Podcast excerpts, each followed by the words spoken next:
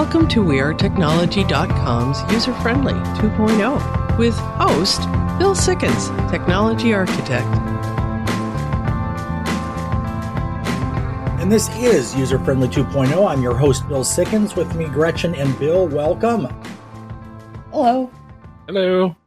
So, we've got something a little different this week. We talked about this last week, but we are doing a bit of a new format here. We're actually going to be recording now in two sections. So we won't have as many commercial breaks. There'll be one in the middle, but not all the other ones. And it's going to be interesting to see how this plays out. This is the first big change we've had in 10 years.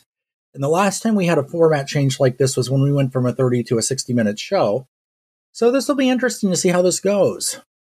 Everybody loves change, don't they? Mm, depends I'm going to take change. that as a no. Uh,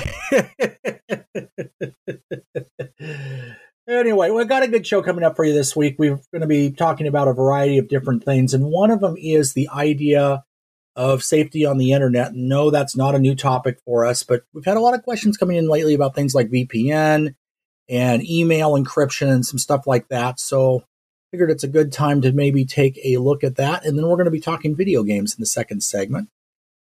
So, here we go. Today's news is brought to you by Mosaic Arts Loft. Come discover the mosaic difference with art lessons in drawing, painting, and clay pottery making. Contact us for a free studio tour and a buy four, get one free at mosaicsartsloft.com. We don't just make art, we build artists. What's in the news?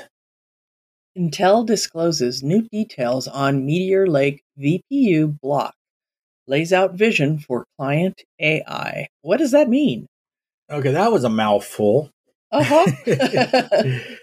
all right. So AI has become an extremely big deal, as we all know, in the last six months to a year. And this new item requires chips to be able to run it. So, what's been going on so far is kind of like with the crypto mining thing using graphics adapters they've been using graphic adapters to do the builds for training AIs. However, Intel and other companies like that have been for a long time and are now getting more focused on the idea of creating chipsets that are native to AI applications.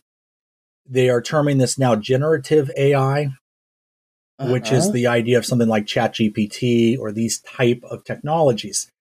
So Intel comes up with upgrades to their processors all the time. Every couple of years, there's a major change usually. And we've heard about these things. Once upon a time, there was the 486. That was the big machine they have. And then the Pentium. And then the Pentium 2. The Pentiums. It's all about the Pentiums, as Weird Al would say. Yeah. and, um, you know, it's been building from there. And uh, since then, we've got the i3, i5, i7, all of that stuff. But within that, there are these different generations and that is what this is actually talking about. So this next generation is something that's not on the market yet, but will be later this year, which is going to be their next upgrade. And it's going to contain technology designed to work specifically with AI and then do everything else your computer is going to do. And I do think within this year or next, we're going to see some major changes coming to just how computers work from all of the AI stuff that's going on right now, too. There's going to be a lot of differences. Does it mean that Windows 11 will work correctly? Well, miracles can happen. So we'll see how that plays out. Disney's The Little Mermaid rakes in 117 million at the U.S. box office on opening weekend. So everybody was concerned that movie theaters were dead. Um, They're not. I think maybe that won't be the case, but we are seeing some of them still shut down, and there's some other things going on. So there is a lot of churn. But one of the things that's going on here is during COVID, a lot of movie studios, including Disney, were releasing their new movies straight to streaming. So you could get it on Disney Plus right away. And now they're going back to the kind of format where they used before, where if you want to see it initially, you have to go to a theater and then you can get it through other ways, nowadays streaming a little later on. And they like this format because it's getting the movie theaters back into use again but the studios are also still making more monies than they would otherwise because usually when a new movie comes out to streaming, like Little Mermaid, they charge extra for it on top of your monthly subscription. So you would have a Disney Plus subscription. I assume this will be on Disney Plus. So you have a Disney Plus subscription, which is however much it is per month. And then if you want to watch the new release right away, you might pay an extra 20 bucks on top of your monthly subscription to see the movie. So, you know, My- it's a it's a bit of an income for them. My question is though, and this has been shown previously, is this a padded number? Because they used to buy out stuff on certain of their movies that had come out in the last, you know, few years, where they just buy out the movie theater to be like, oh, look at how great we did. That is certainly possible, and I could call Disney, and I can assure you that my answer would not be tell that you. uh, there's no comment, or they wouldn't respond. um, yes, these type of things definitely do happen. If they want to ramp something up to make it look better than it is, is it possible in this case? Uh, it certainly is possible, and I wouldn't be that surprised if a certain amount of that number certainly would come from something like that. But at the end of the day, I don't know. NVIDIA Ace brings AI to game characters, allows lifelike conversations. Yeah, I can't say I'm surprised to see this coming. So basically, what's going on here is exactly what you just said is that they're bringing the technology to video games so that in the same way that you can talk with something like Bard or ChatGPT, your game character will react the same way so you can converse just like you would converse with anyone. And natural language conversation, audio to facial expression, and text to speech capabilities are bringing this to your video games. And it's going to be interesting to see how that plays out because th- there definitely is, in a lot of cases, a robotic component to game characters. And in this case, that would definitely change that. I don't know quite how I feel about this in a game like Cyberpunk. That could get interesting, especially if hmm. the AI is actually able to generate their responses for real on the fly. Yeah. That would be interesting. So anyway, so it's going to be, you know, I I- like I was saying earlier, I think this is going to change a lot of things. We're just seeing the beginning of it, but one of the ones that's out there is there's a plugin for um, Minecraft. It's called the Minecraft AI plugin. I was playing with that a little bit, but it works. You can talk to the NPCs in the game, but on that one there was really no awareness back. So we'll have to see how you know how all of this works but I definitely think we're going to see some big differences coming up soon. Hopefully, that bad guy in the video game won't try to do more than what he's supposed to in the game. Hmm, I wonder who that would be you're referring to. Marvel pauses Wonder Man and Thunderbolts indefinitely due to writer's strike.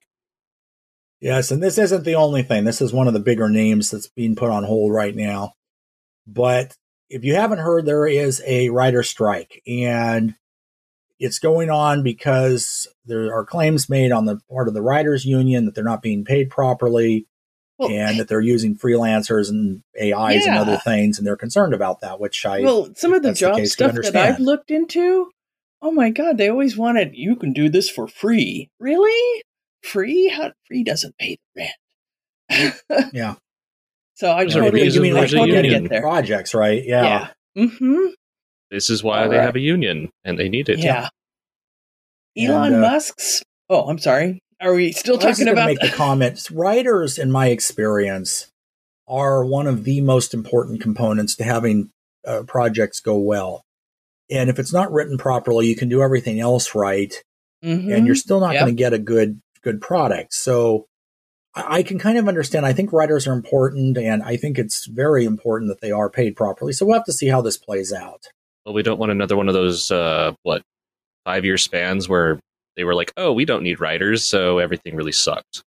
Yeah, and we Yeah. got reality TV out of that too. So you know, it's. Uh, but anyways, so Okay, now we'll go on to our next one. Elon Musk's brain implant company Neuralink announces FDA approval of inhuman clinical study. That term inhuman rings a really weird bell if you um, watch any of the like Ghost Hunters and Ghost Adventures, any of that ghost stuff.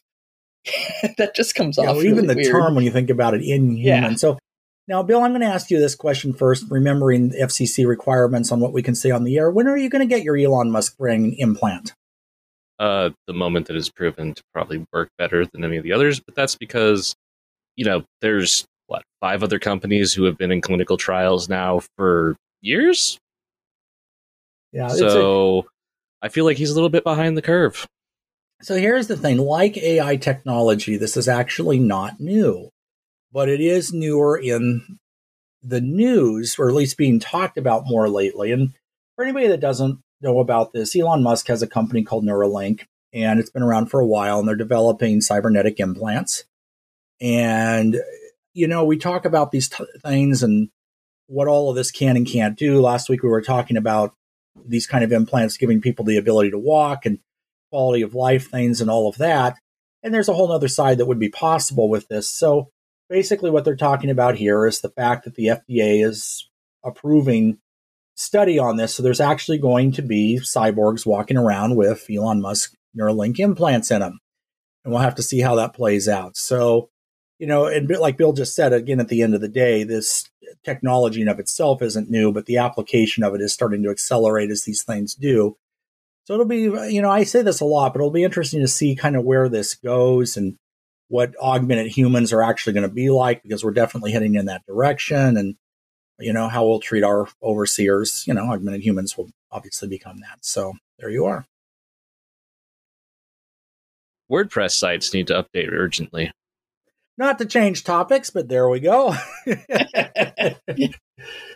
so, a good portion of the internet is run on WordPress. Now, WordPress is a piece of software that originally came out for the purpose of doing online blogs.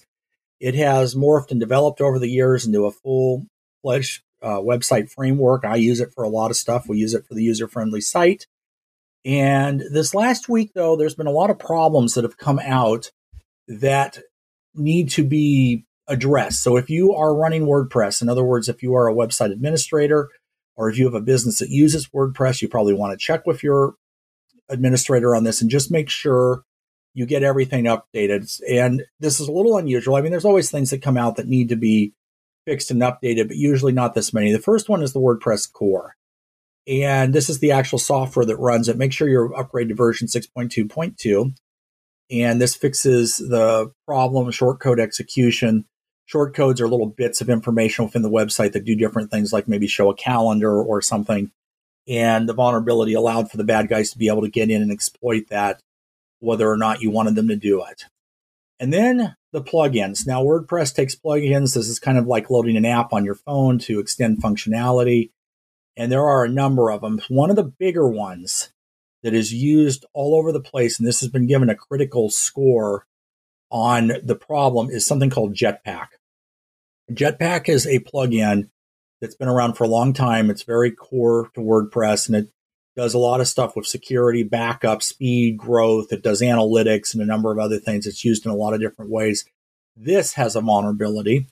In the, and this one's kind of an interesting one is that if you know how to exploit it, you can overwrite files on the web server.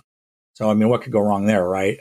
Yeah. Get this one updated, and the version that's patched is 12.1.1. So if you have anything o- older than that, you definitely want to bring it up. And then this goes on. There's a number of things for WooCommerce, which is an e-commerce function for WordPress, and some of the other things. The interface for Twitter is having a big problems. Contact forms. I would suggest just going through. WordPress does have a system where it will tell you what needs to be updated. So get your core updated and then make sure you patch all of your plugins so that they aren't showing as being out of date. And I know this can be kind of a pain, especially if you don't have auto updating technology on your site, but it is definitely needed if you don't want to get hacked. So just to give you an idea this week that's come out, there's a total of over 30 of these vulnerabilities. And like I say again, this number is highly unusual to have this many. Hackers win 105,000 for reporting uh, critical security flaws in Sonos One speakers. Do any of you use Sonos speakers? No. No. Okay. I will say they're cool. And what these are uh, primarily for is things like whole house audio. So back in the olden days, you know, four years ago, um, if you wanted audio all over your house, you had to run wires and have a amplifier that was capable of that. And with smart speakers, including Sonos, you can do this where you just plug in the wireless speaker and they're cool. They set up, they sound good. Bose makes these, Amazon makes a version of these, and so on. And I use them and I like them. But the problem is, is the speaker itself is a computer. And as such, they've figured out a way to exploit aspects of that computer where they can execute code remotely. So, in other words, they could play things on your speaker that uh, you don't want to know about, or worse yet, get into your internal network. So, all of these things being said, check it out and just make sure that that gets updated. You know, the topic of online security is something that we get asked about all the time. And I know just in my job, I have the same thing. It's a big concern, and we're constantly having to look out for it. We just talked about the vulnerability in WordPress and the news and all of that. But there's other parts of this that also need to be considered, and it's the idea of how you transfer your information across the internet, because the internet itself isn't secure. So there's different technologies that allow you to make it more secure, and one of them is VPNs or virtual private networks. We've talked about this in the past, but it's a question that's been coming up a lot lately just because of all the hacks and different things that are going on and people being concerned. So to that end, we have an interview with NordVPN. This aired a while back, but we're going to go ahead and rerun it for you here because it's just as relevant. And it talks about what VPNs are and gives us some more information on whether this is something that's even right for you and what you can do to go ahead and secure yourself. So let's go ahead and run that interview. Welcome back. This is User Friendly 2.0. Glad to have you here for our show today. We've had a lot of listener questions come in about security and virtual private networks, and joining me today is someone that can talk to us about it. Good morning. Good morning. So, the first thing I'm going to say is can you introduce yourself and tell us a little bit about what you're doing? Yes, of course. Uh, thank you for having me first. Uh, I'm Marijus Briedis. I'm from NordVPN I, and I am CTO of it. So I do a lot of technical stuff in here and enjoy it every day. Well, welcome. And we're going to just start and dive right in here with the big question. What is a VPN? Well, VPN stands for a virtual private network. It's a service that protects your internet connection and privacy online. It actually creates an encrypted tunnel for your data, protects your online identity by hiding your IP address, and allows you to use, for example, public Wi-Fi hotspots safely. Okay. And some of our listeners have heard of this technology from their office or from their work. Is it something that's important for home users? And if so, why? I think it is. I think no one likes to be watched or tracked, even if they have nothing to hide. That's why it's important to step up your privacy game. And believe me, government agencies, marketers, internet service providers, they would all love to track and to collect your browsing history, messages and other private data. So what is the best way to hide it? I think just use VPN to encrypt your traffic, hide your IP and cover your tracks online. Another use case for home users is when you want to access your home content while you are traveling around the world, for example, because in some countries, as we know, the content can be blocked. So if you want to never miss a friend's post on social media, you can use a VPN too. And the third case would be even if you are an avid gamer and have to deal, for example, with DDoS attacks or bandwidth throttling, setting up the connection to our fast servers can help you here too. Are VPNs difficult to set up? Not at all. Uh, to be honest, just use VPN apps and we offer apps for all major platforms. It doesn't matter if you use a Mac an Android tablet or Windows laptop, just download it, set up the account and you're ready to go. Of course, if you are a little bit more tech savvy, you can configure it yourself with a manual setup. And you can even install NordVPN on your Wi-Fi router, for example, and every device that is connected to it will be protected.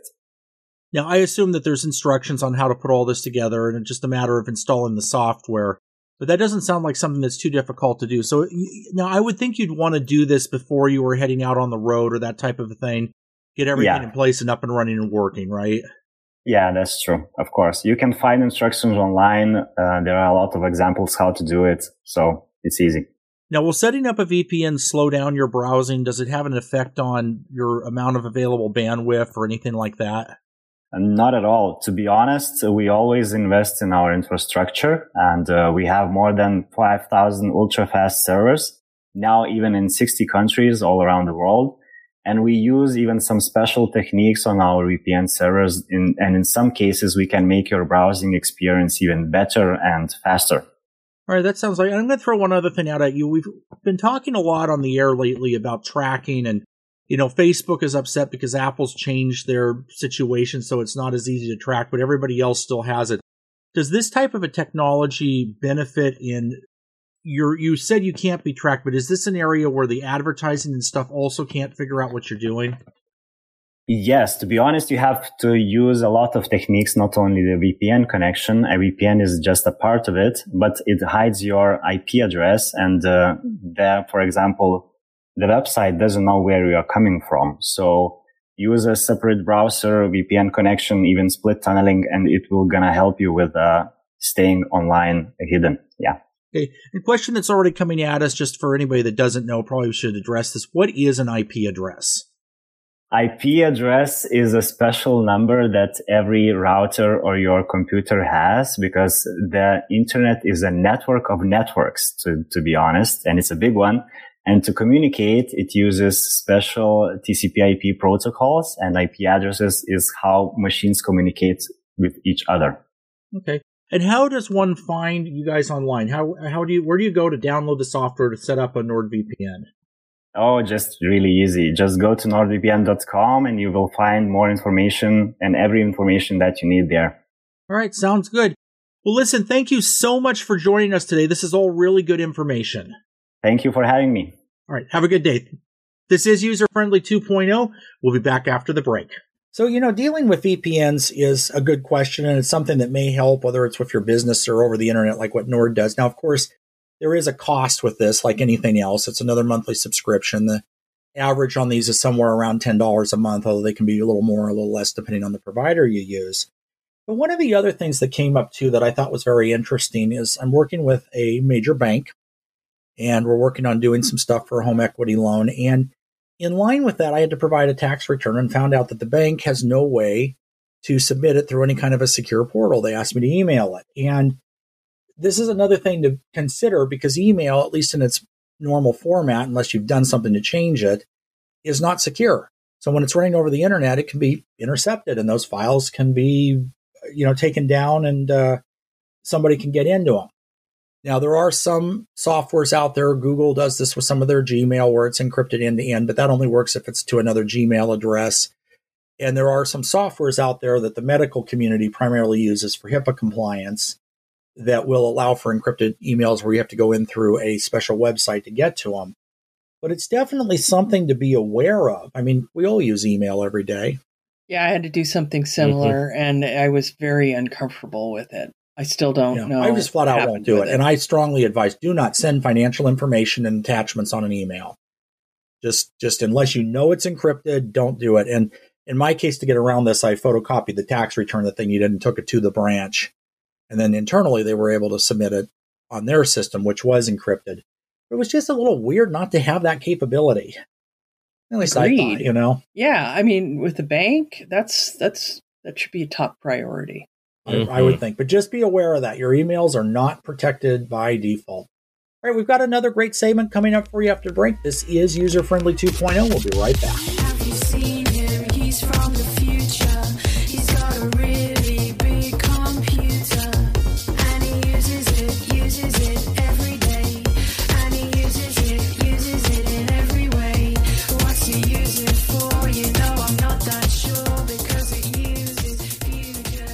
Welcome back. This is User Friendly 2.0. Check out our website, userfriendlyshow.com. We just recently launched a new website and it's got all kinds of information out there. You can play our back episodes, look at past seasons, everything's on demand. Our Tech Wednesday articles are up there, as well as the Tech Wednesday blog and all of that. And there's also an option there for you to be able to submit your questions, comments, and story ideas. We appreciate that. Keep them coming. What do you get when you mix hot rods, live music, and a family friendly Old Town district? The 2023 Cruise in Sherwood car show presented by Les Schwab, of course. User Friendly is a proud sponsor of Cruise in Sherwood's 31st year. Join us Saturday, June 17th from 9 a.m. to 10 p.m. Get details at userfriendlyshow.com. Just tap the Cruise in Sherwood logo. So, video games are big business. Now, during the COVID pandemic, this really ramped up and it was going kind of gangbusters. We all remember that they came out with the PlayStation 5 and the new Xbox and nobody could get them. You're starting to be able to get them now, but it took, what was that, two years? I think. Mm-hmm. Yeah. And Seemed like you forever. know, I'm looking at it. I actually haven't gotten a PlayStation 5 yet just because now I'm thinking about it. It's actually a computer hardware that's two years old. Uh, you know, two years in computer years is kind of obsolete. So I don't know. I, I and I'm not saying don't get one. Everybody that I know that has them does like them. It's not that. It's just it hasn't been a priority anymore. You've been But- busy. Yeah, well, and that and you know, just I don't know. But anyway, to that end, I mean, I there just are one. some new things in the works, and one of the big ones is something called the Sony Project Q, and this is another or a new handheld gaming console, like kind of like a Game Boy or something of that nature. Oh, But it's a little bit different because instead of having a series of cartridges and you know various things that are specifically for it, they're taking a little different approach, and basically what it is is a streamer for your PS5. Hmm. So, in other words, your games that run on your PlayStation 5, you can play remotely. The thing kind of looks like, at least the uh, prototype of it, uh, like they've taken a PlayStation 5 controller, cut it in half, and glued a, uh, what would they be like, a Nintendo Switch screen in between them. So Huh. that's the idea. And uh, again, it doesn't use its own software. It, it has a little 8 inch screen and it allows you to play games from your PS5. So they say whenever you're away from the TV. So this would obviously work in your house. It does require Wi-Fi to run, and I my understanding is is that or a 5G good 5G hub. Um, you need at least five megabits to use it on both ends. And that being the case, I would imagine that if you're traveling or something like that, you would also have access to your games. That sounds Mhm. like an interesting idea. And one of the big complaints about these handheld systems was always that you had to buy everything again. So this one won't have that restriction. I don't know. Is this something you guys are going to get? I'll see what it is when it comes out. I mean, I have a PS5 already, but I don't know. It's that always having to be connected thing and different settings. You know, I don't think my internet here would actually be able to handle that. So Yeah, and the Yeah, that's a- handheld game stuff, that was more of a Jeremy thing. He's got this case full of all these games. Uh, it's not really something that I did. So, no. You know, and it's Gretchen, it's interesting that you mentioned that because gaming consoles and all of that have been around for a long time. So the idea of handheld gaming goes back. Uh, one of the very first ones, if not the first one, is was something called the Microvision. yeah, I had And- Microvision, Blip, uh, and then the little baseball game where the little red line would go, you know, dot would go around the field. And they I had remember a those. I had a version. football yeah. one of those, and I had a You had Space Invader one? one? of those. Come to think of it, Yeah. I had the baseball one, and uh, other people had football and basketball. At least I understood baseball. so, Well, it you know, I think one of the play. reasons why Microvision was considered the first is because it would take interchangeable games. Mhm. I won't call these cartridges because it was like the faceplate is what you bought. That was the common element. And the entire rest of the computer was the interchangeable part, right? oh yeah, yeah. you know? But it And there still was also worked, and Merlin. Merlin looked like a Yeah. telephone. I remember And that- those. yeah, Merlin and I still you know, have those it type somewhere. of a thing. And, and then, of course, we had the Game Boy. Um, that's one that I did have, and I really liked mine. For whatever reason, and to this day, I do not understand why they didn't do it because they had the technology at the time, is it did not have a backlit screen. The later versions did. yeah, cost. It was like you couldn't see the screen. yeah, A lot of that's yeah. cost. Jeremy had a bunch of Uh, those. Costs? Yeah. Yeah. Yeah, backlighting is, uh, screens back then were they burned out easily and it was expensive. I, I know I had through this thing later that went over, yeah, with batteries too, and it went over the screen, but um, and it sort of worked for a backlight, but it still wasn't very good. But it was better than nothing. But um, you know, you went from there, and then let's see, Game Boy. What else was there? I remember um, there the Atari? Game Gear. But that was a Well, TV Atari- thing. Yeah, That was a Atari. TV Yeah, thing. Merlin. Yeah, um, I think that was Atari, wasn't it? Merlin? I, you know, I don't remember. Technically, the Sega Saturn. No, wait, it wasn't Saturn. Was it the, the other one? Had the huge controller and it had a little thing that you'd put in for like a memory card, but it had a little tiny screen that played games occasionally. I vaguely remember that. Yeah, and uh, I don't know if that was the the Saturn. I think commercials. was the CD drive for the Sega Genesis, but you No, yeah, that and was the Sega CD. Sega. Okay, Sega CD. And by the way, the Atari we're trying to think of was called the Lynx. That was their handheld. Ah, Um, and uh, it was an interesting system. I liked it, but they didn't make a lot for it. And then Atari kind of died. But um, but yeah, there's been a number of these out there, and you know, you look at all of this stuff, and then video game consoles themselves, of course, and we've talked about this before, goes goes back to the 70s. And the first one to come out on the market was the um, what was that? The, the Pong? Magnavox. It was uh, Odyssey. It was called the Odyssey. I remember. Oh, what about Pong? Pong was afterwards, and Pong did not take interchangeable uh, cartridges.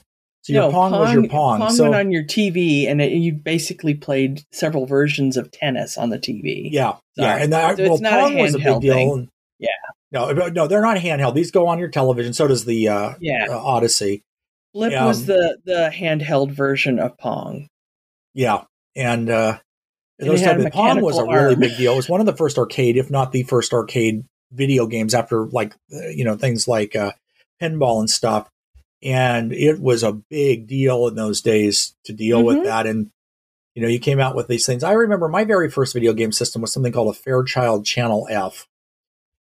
And heard of it took cartridges that looked like an eight-track tape, but they were yellow. and uh, you know, the, and the thing of it, and those are actually uh, quite collectible now if you have a good one. And then, of course, Atari.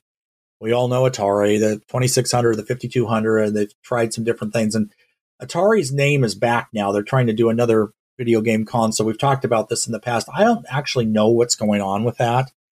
Hmm. Um, it's uh, we're gonna have to look that up and see if that's going anywhere. I know Bill, you kind of called it. You didn't think that was going to be a real successful thing, and I, I don't know. Being that I haven't heard of it in a year, maybe it's not.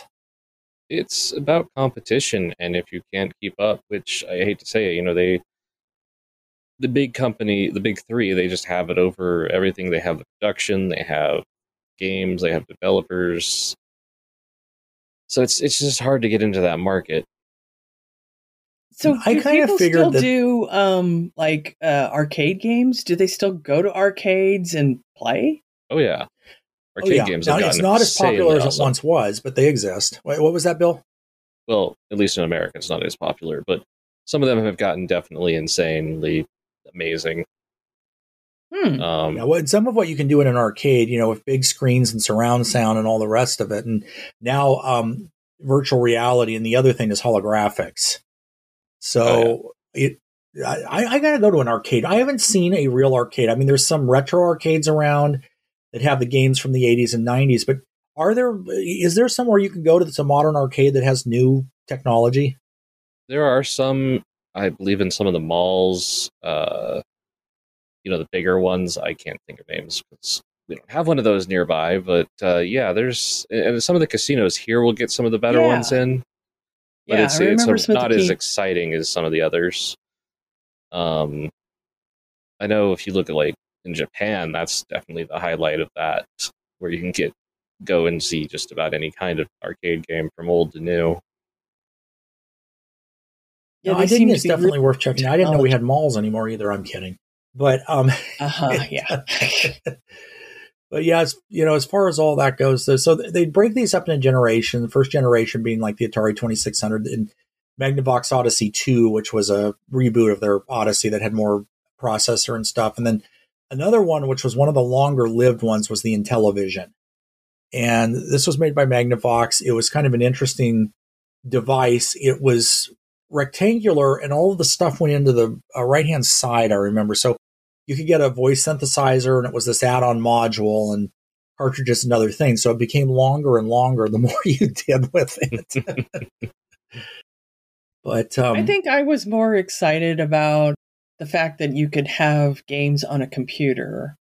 Yeah. Um, So when uh, I I used to play one of the original Sim Cities on the computer, and I think I'm the person who got you into it to begin with.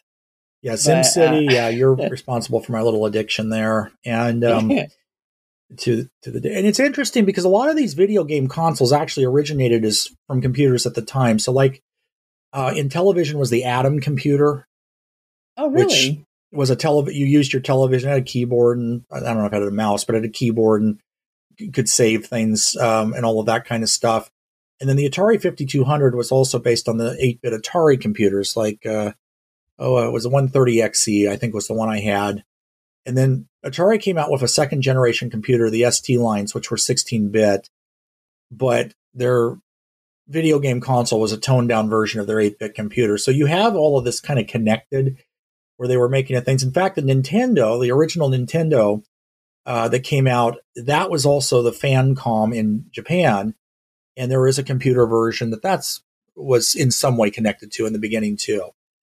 And I don't know. I think Nintendo, the old 8 bit Nintendo, was probably, the, in my opinion, at least the most successful video game console. I don't know. What do you think? Uh, yes and no. It it really comes down to the Nintendo. The only benefit there was it survived the old the first video game crash. Yeah. Um, and came out on top when just so many companies collapsed. But I think a lot of that was also its accessibility, um, and for that matter, the ability to not, you know, break no matter what you could do to the dang things. Um, so I guess maybe it probably was one of the best ones ever. Yeah, but yeah, they they were definitely well made, and the, Nintendo did a few things in that era too. One of them, is they had a thing called a lockout system. So all of the game cartridges had to be manufactured by Nintendo to include a special chip, or they would license it. And mm. one of the things that that did that Atari had a problem with is it allowed them control over the quality of the games that were being made. And on the Atari, especially the 2600, there's a lot of crap games out there. ET is an example. um, and other things. So the Nintendo, unless you licensed it and had the chip in your cartridge, it wouldn't it wouldn't run it. Mm-hmm. Hmm. And you know, so they say that they rejected games that they felt were too mature, but it also had to do with the quality of the game. And like you say, it survived the crash and then came into its own right after that. And there were competitors with Sega, uh, the Sega Master System, which isn't as well known, which was kind of cool. And then you had the Sega Genesis, which was one that uh, a lot of people had. I've I had both of them at one point in my life, and mm-hmm. um, they were kind of cool. It was uh, Genesis that had what you like you said, Bill the Sega CD, and I think there was a device that went underneath the console or something, if I remember correctly. I didn't have enough money at the time to buy it, but I've seen them. But uh, and that's kind of when we transitioned into CDs. And you know, it's an interesting thing too. So PlayStation and Nintendo are the two uh, or at the time were the two primary manufacturers, and Microsoft's coming into the market now with the Xbox. But at that point, there actually is a prototype, what's called a Nintendo PlayStation. I don't know if you've ever heard of that. Yeah, you mentioned it a while back. And to go back, it was the Sega Dreamcast that had the little screen. The Dreamcast. okay, yeah, yeah, yeah. All these names, you know. I like yeah. So Wii. yeah, the, well, the Wii was Wii. later Nintendo, and and actually, yeah. I still have a Wii. I like it, and um, you know, that was just another generation of that. There was the Wii, and then there was the second Wii that had a screen and the controller, which I never quite got used to that. Oh, that could have gone yeah. so many places, and they botched it so bad. oh man, to yeah. put it mildly, because it was it, it, was so fun, and then they just kind of like, no, ahead, let's let's ruin this. Oh, great. Part of it was the marketing. They made it seem right. like it was just an extension of the Wii, when it was an upgrade to a new system but the way they marketed it was just the Wii U, so nobody like put two and two together that they were separate systems, except for those who were in the know, and they're kind of like, yeah, I don't know, it doesn't have that many games to it yet, and that was just a massive marketing failure.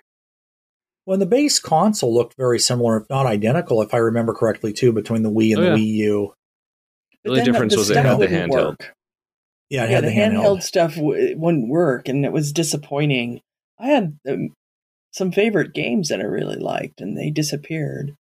Yeah, it just you know these things can still be used, but uh, there were some other things out there too. The TurboGrafx 16 was kind of cool. Not a lot of people know about that, but it uh, was out for a few years. I think they made them for about five years, um, which was kind of a fun system. Not a lot of software, but there was a lot of those systems during that time. Magnavox, there was the Jaguar, and then that one. And they were all trying to do different things. I remember the Jaguar was like their big thing was like, look at us, we have PC games, we have Doom. We're the first console to have Doom on it. But the controller was so terrible because it had the normal uh, directional pad and like four buttons and shoulder buttons. Then it had 16 buttons in the middle, like a phone almost. My goodness. Oh, geez. yeah, I remember, was, you know, actually come to think of it, I, a lot of the older systems, uh, the Atari 5200 was like that. The controllers which didn't work very well. But the controllers had a keypad like a phone and multiple fire buttons. And the Intellivision, and for that matter, there were a couple of others too. The Intellivision, I know, was one um, that had that same type of thing. The ColecoVision also, where the controller had a full numeric keypad built into them.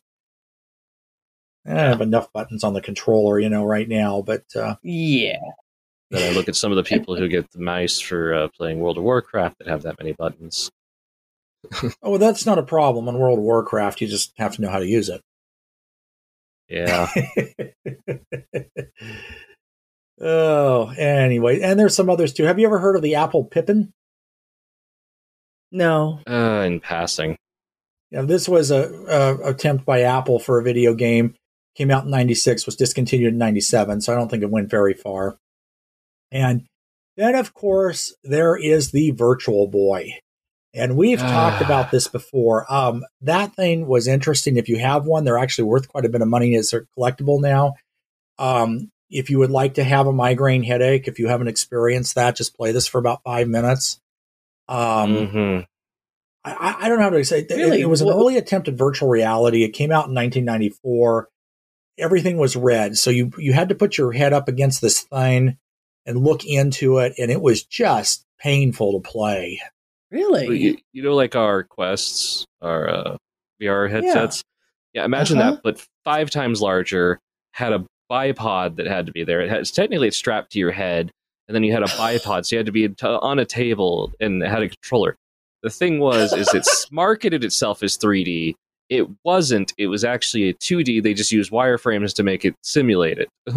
oh, okay. That sounds. And it was right red on black, so it hurt. Oh, it's wow. uh, yeah, it was definitely uh, definitely not something I'd want to experience again. And it just you know these type of things. Genesis had something called Nomad, um, which I've never actually seen, but I've heard of them being around. So uh, various versions of the Game Boy. I don't know.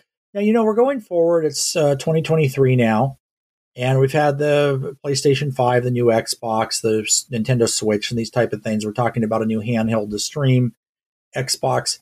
But I don't know, Bill, and you might be able to speak to this a little more. Do you think the idea of a console is eventually going to go away, or do you think they're just going to keep changing them? How do I put this in the simplest terms without sounding weird? Because I love console gaming just as much as I love PC gaming, which I, I do both. The benefit of a console is it is a layman's computer. You don't have to think about it everything goes in.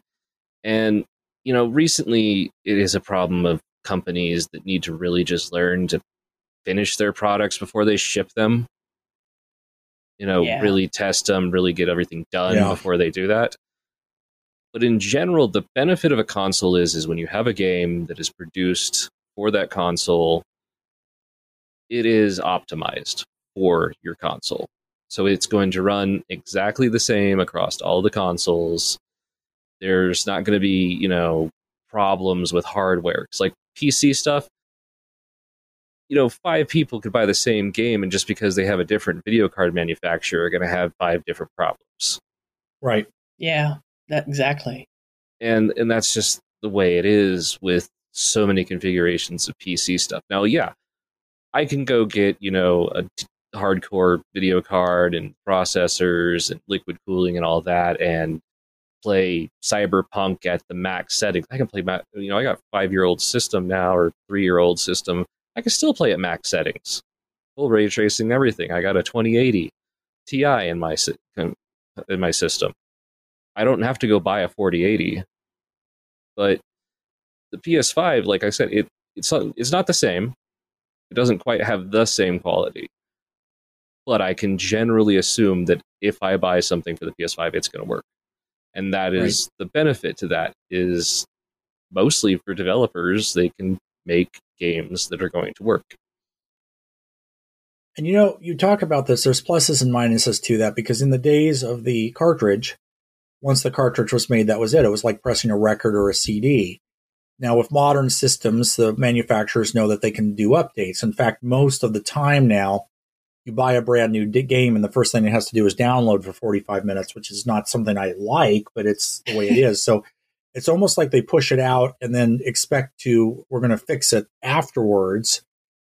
And that's exactly what they do. Now on a plus side they can fix the bugs and be able to deal with things on down the road. On a minus side this also opens up the idea that you don't normally have to buy the game. You buy add-ons and in-app purchases and microtransactions and all of that so that's something that definitely makes more money for the video game company but it seems like in a lot of ways, their focus is on stuff like that instead of fixing the original product when there's problems with it. Have you experienced that?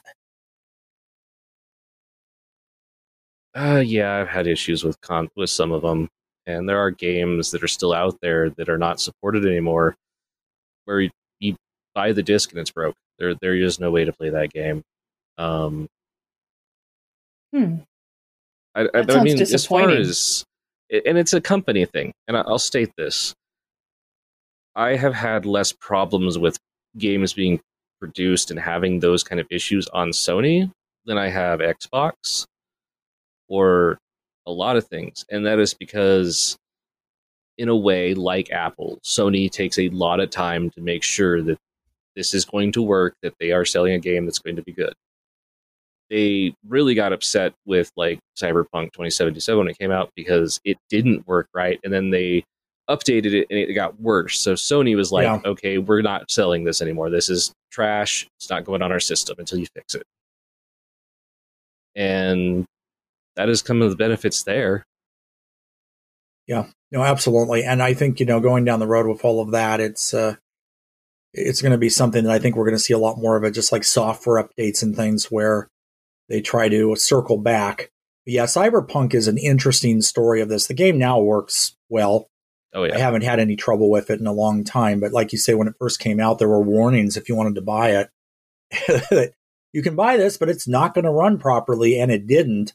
And some of the stuff it did was very frustrating, where you get into the game, get your character built up, and then it would delete or corrupt or something, and you would lose all of that. And that's another big thing. You know, Gretchen, you were talking about arcades a little bit earlier. One of the things that's changed with that is back in the days of like Pac Man or those kind of games, you put in a quarter, you played it.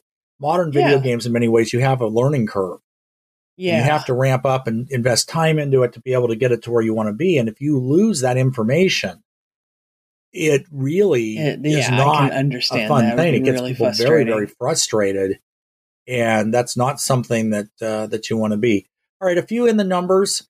So we are now considered the ninth generation of video game consoles. So that's what our PlayStation 5 and Xbox Series X and all that falls under.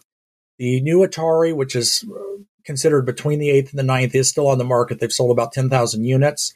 Just to give you a comparison to that, the uh, PlayStation 4 sold 117.2 million, the Xbox One being at 58.6 million. So there is a little difference in those numbers. So that maybe that's why we haven't heard about it as much lately, you know? Mm-hmm. So anyway, we'll see where this goes. And I, like we said here today, I think there's going to be a lot more coming out. This new handheld is going to be interesting to see how they got that worked up. All right, we've got a great show coming up for you next week. And we're going to have a couple of guests on doing a few different things. Let us know what you think about the new format. What can we add? What can we change? What would you like to see us do here? We've got some more time, so we can definitely dig in a little more depth on topics and look at things a little bit in a different way than what we used to do. So send them over, userfriendlyshow.com. That is our website. That's the place where we can get your feedback. We are on social media, of course, one user friendly on Facebook and Twitter. We're also on LinkedIn. So those are places too. But the website is probably the best place to go and get a hold of us and send us your questions. So, on that end, and until next week, this is User Friendly 2.0, keeping you safe on the cutting edge. User Friendly 2.0 is copyright 2023, User Friendly Media Group Inc., all rights reserved. Views expressed on this show are those of the host and not necessarily User Friendly Media Group Inc. or this station. Music licensing by BMI. Hosting and technology provided by wearetechnology.com. Listen at theanswerportland.com, userfriendlyshow.com, or wherever you listen to podcasts.